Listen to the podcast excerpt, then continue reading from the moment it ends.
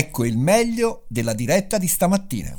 Gianni Morandi, Ruggeri, Tozzi, si può dare di più, una canzone ormai di parecchi anni fa, ma che comunque conserva un suo valore perché anche quest'atto di onestà intellettuale del tipo eh, noi non sappiamo esattamente come si potrebbe, ma certo abbiamo la netta sensazione che si dovrebbe fare di più. Tra l'altro, questa cosa qui lo capisce benissimo il pastore avventista Riccardo Orsucci, che è già stato missionario per tanti anni in Africa. Immagino che sei d'accordo anche te, Riccardo, che insomma si dovrebbe, si potrebbe fare di più. Eh? Forse il G7 avrebbe potuto fare qualcosa di più anche per l'Africa che insomma eh, non se la passa bene. Su... Potevi anche te fare di più? Eh, se hai fatto questa domanda? Questa è una bellissima domanda, ma chi, chi può dire quanto... Vabbè, no, Riccardo... è una domanda che lui si sarà fatto sicuramente. Eh, sicuramente eh, si può fare sempre di più perché eh, diciamo le realtà di questo mondo sicuramente ci, ci premono mm. e vorremmo vedere le autorità, i, i pezzi grossi di questo mondo fare molto di più per l'ecologia, per il sistema, per l'umanità, per i poveri, per, per chiunque.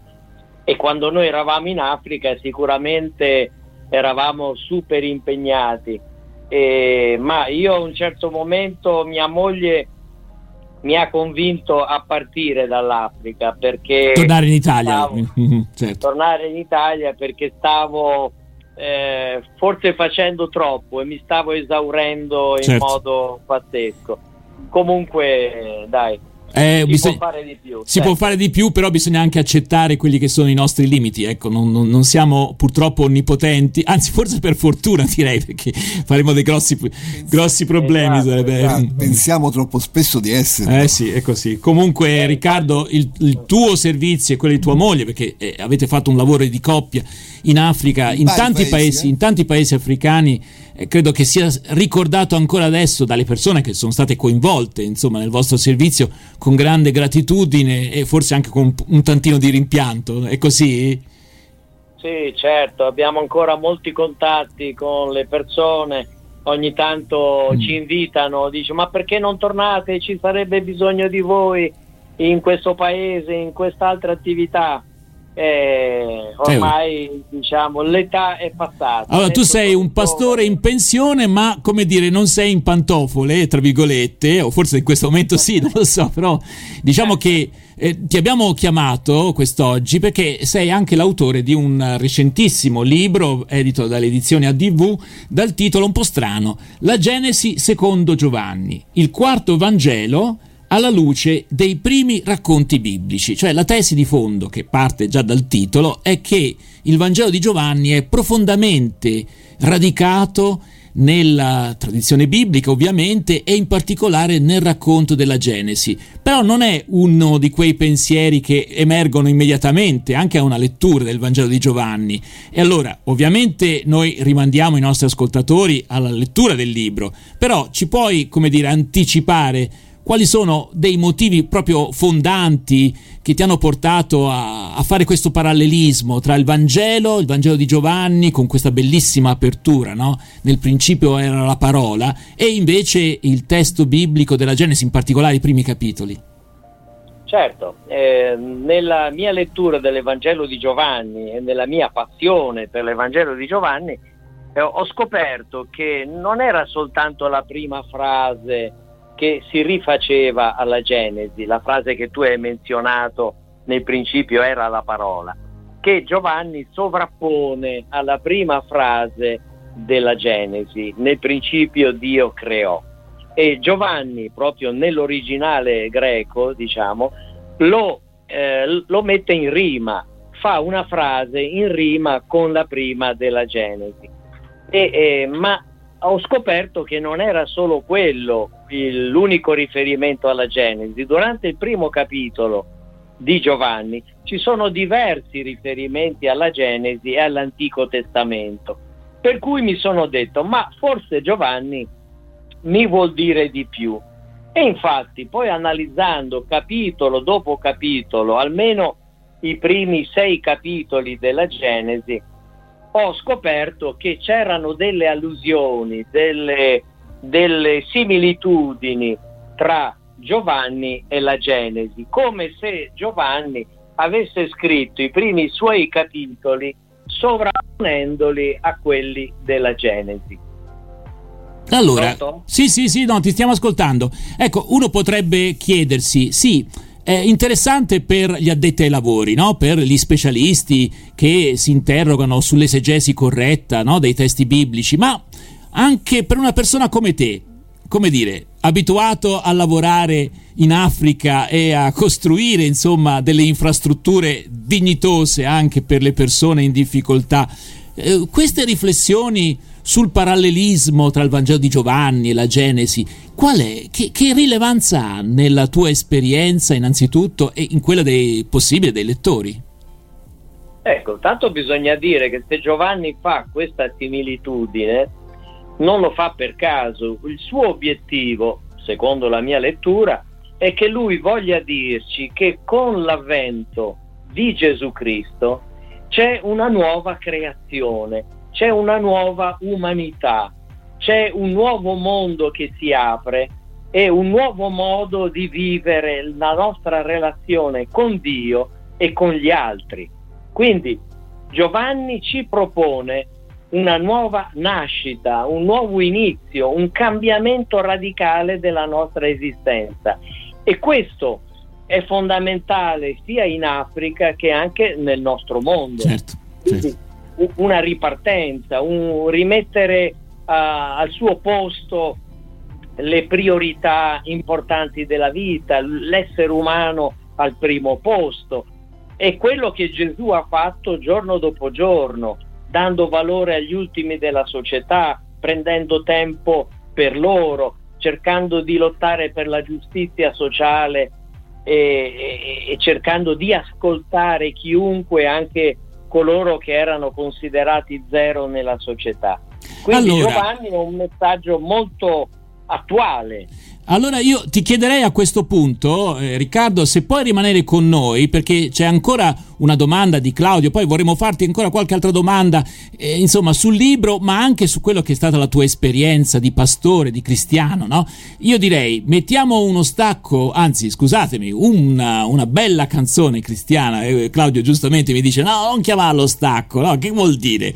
Hai ragione Corey Asbury, Water and Dust, acqua e polvere. Eh, vediamo un po' a cosa si riferisce Corey Asbury con uh, questa canzone di musica cristiana contemporanea su RVS e poi riprendiamo la nostra conversazione con il pastore Riccardo Orsucci, autore del recente saggio La Genesi secondo Giovanni, edizioni ADV.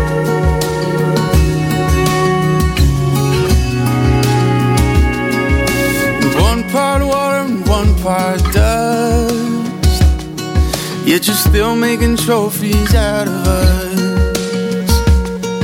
Making something out of nothing, it's what you do. Yet your work is never finished and it's never past.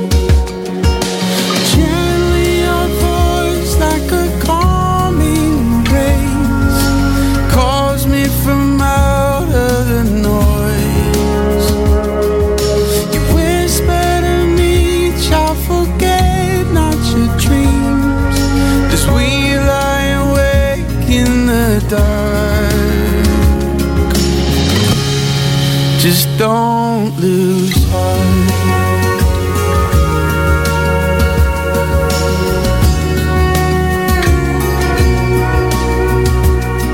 From the dirt to a throne with a brand new name. In the blood of the king running through our veins. Yeah, there's hidden gold in these jars of clay. And all these hidden crowns will be revealed one yeah, we'll lay them down at your feet one day.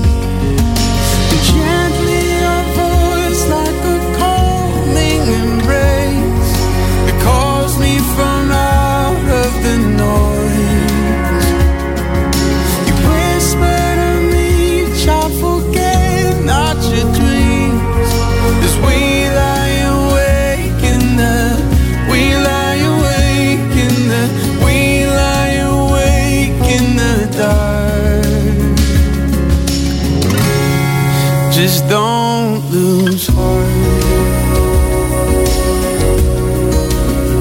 He's got your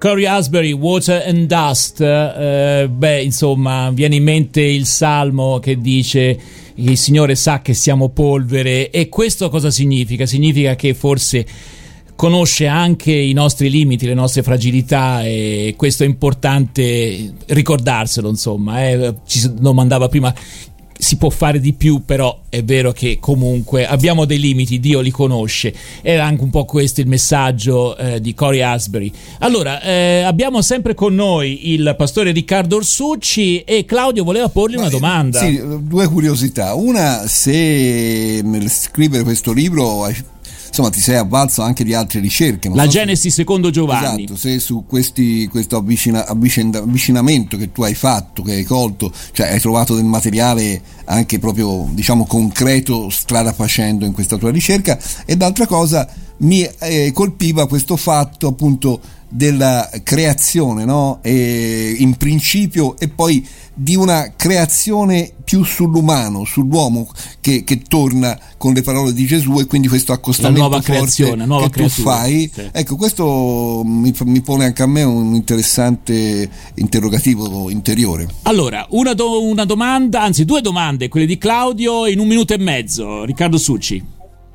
Ma eh, allora, eh, questa idea che io ho avuto è sorta nella mia lettura profonda dell'Evangelo di Giovanni. E infatti molte persone che mi hanno ascoltato, che hanno letto questo libro, hanno detto che è veramente originale perché non si è mai letto qualcosa del genere di associare la Genesi con Giovanni in questo modo come io ho fatto. Quindi non ho trovato nessun materiale al riguardo, è, è frutto delle mie riflessioni. Per uh, quanto riguarda poi la, la, creazione, questa nuova creazione che Gesù propone, che Giovanni ribadisce nel suo Vangelo, è, è veramente è la cosa essenziale, cioè eh, c'è bisogno di una nuova ripartenza di questo mondo eh, anche di questi tempi, si parla continuamente che l'Italia deve ripartire, che l'Europa deve ripartire, che il mondo deve ripartire, ma in che modo deve ripartire? E, ecco, io credo che il Vangelo di Giovanni ci dica bisogna ripartire mettendo l'uomo al primo posto, i suoi bisogni profondi, la sua umanità, quindi mettere al primo posto il rispetto dell'altro, l'amore, la misericordia, eh, seguendo l'esempio che è quello di nostro Signore Gesù Cristo.